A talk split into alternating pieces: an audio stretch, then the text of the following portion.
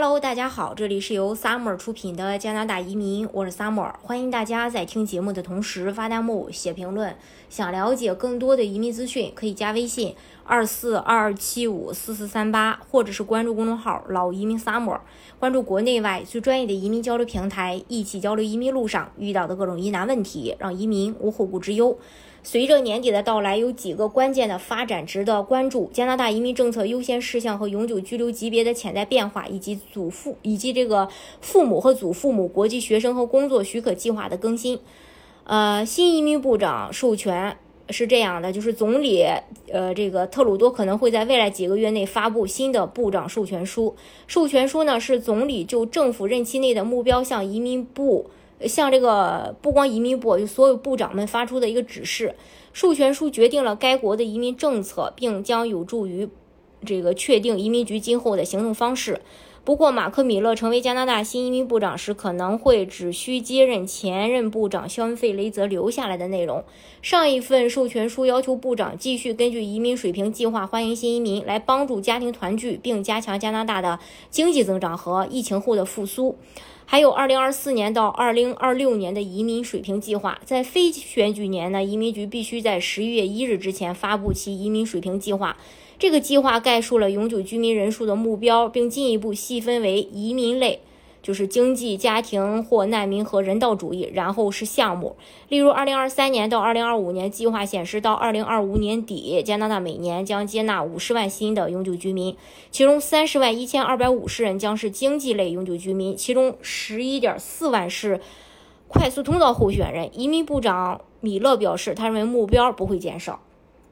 那就是关于审计长办公室关于处理移民申请的报告。审计长办公室负责审查加拿大政府的内部运作，寻求寻找需要改进的领域，并找出成功的地方。预计审这个审计长办公室，也就是 OAG，在今年年底发布审计报告，来确定移民局是否尽快高效地处理永久居民申请，来确保该部门实现其支持加拿大经济、家庭团聚和人道主义援助的目标类申请人。再入快速通道，今年快速通道经历了一些重大变化。五月推出了六个新类别，用于呃基于类别的抽选抽签呃这个选拔抽签儿。在这些抽签中，特定的候选人职业属性是他们的关键考虑因素，而不是高综合排名系统的分数。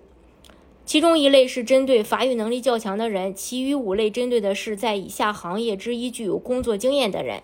卫生保健，还有科学技术工程和数学专业，还有这个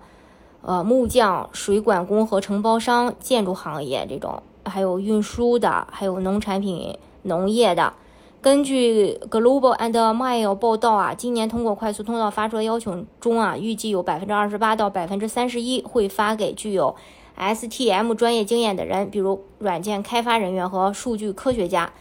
还有就是父母团聚，就是这个团聚移民父母和祖父母计划。移民部每年邀请加拿大公民和永久居民的父母和祖父母申请家庭类团聚。近年来，移民局在秋季公布父母和祖父母移民计划的细节。在2022年，只有通过抽签选择的担保人才能申请。移民局只考虑在2020年10月13日到2020年11月3日期间申请的担保人，以帮助清理疫情大流行期间积累的大量积压申请。2022年，移民局邀请了2万3100名这个家庭团聚类的参与者。目前，移民水平计划显示，2023年通过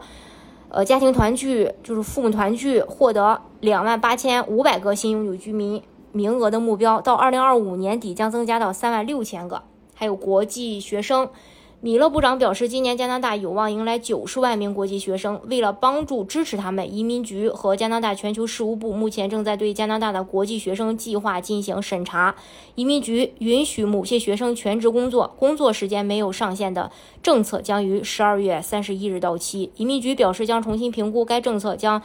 并决定下一步的措施。另外还有科技人才战略。六月二十七日，移民局宣布了一项新的科技人才战略，来吸引更多科技职业新人。移民局表示，今年将在国际流动计划下推出创新流，来帮助加拿大雇主在无需劳动力市场影响评估的情况下雇佣外国人。它的独特之处在于，它还将向选择的有需求的职业工人发放开放工作许可。呃。这是下半年。啊，当然，我们下半年最期待的，我觉得还是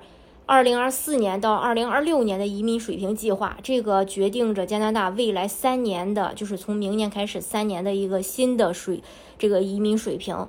呃，目测吧，可能这个人数会增长。但是呢，最近这个住房短缺问题，呃，加拿大面临的可能也十分严重，也不排除说可能会去缩减这个人数。当然，到时候怎么去公布？我们还是非常期待的。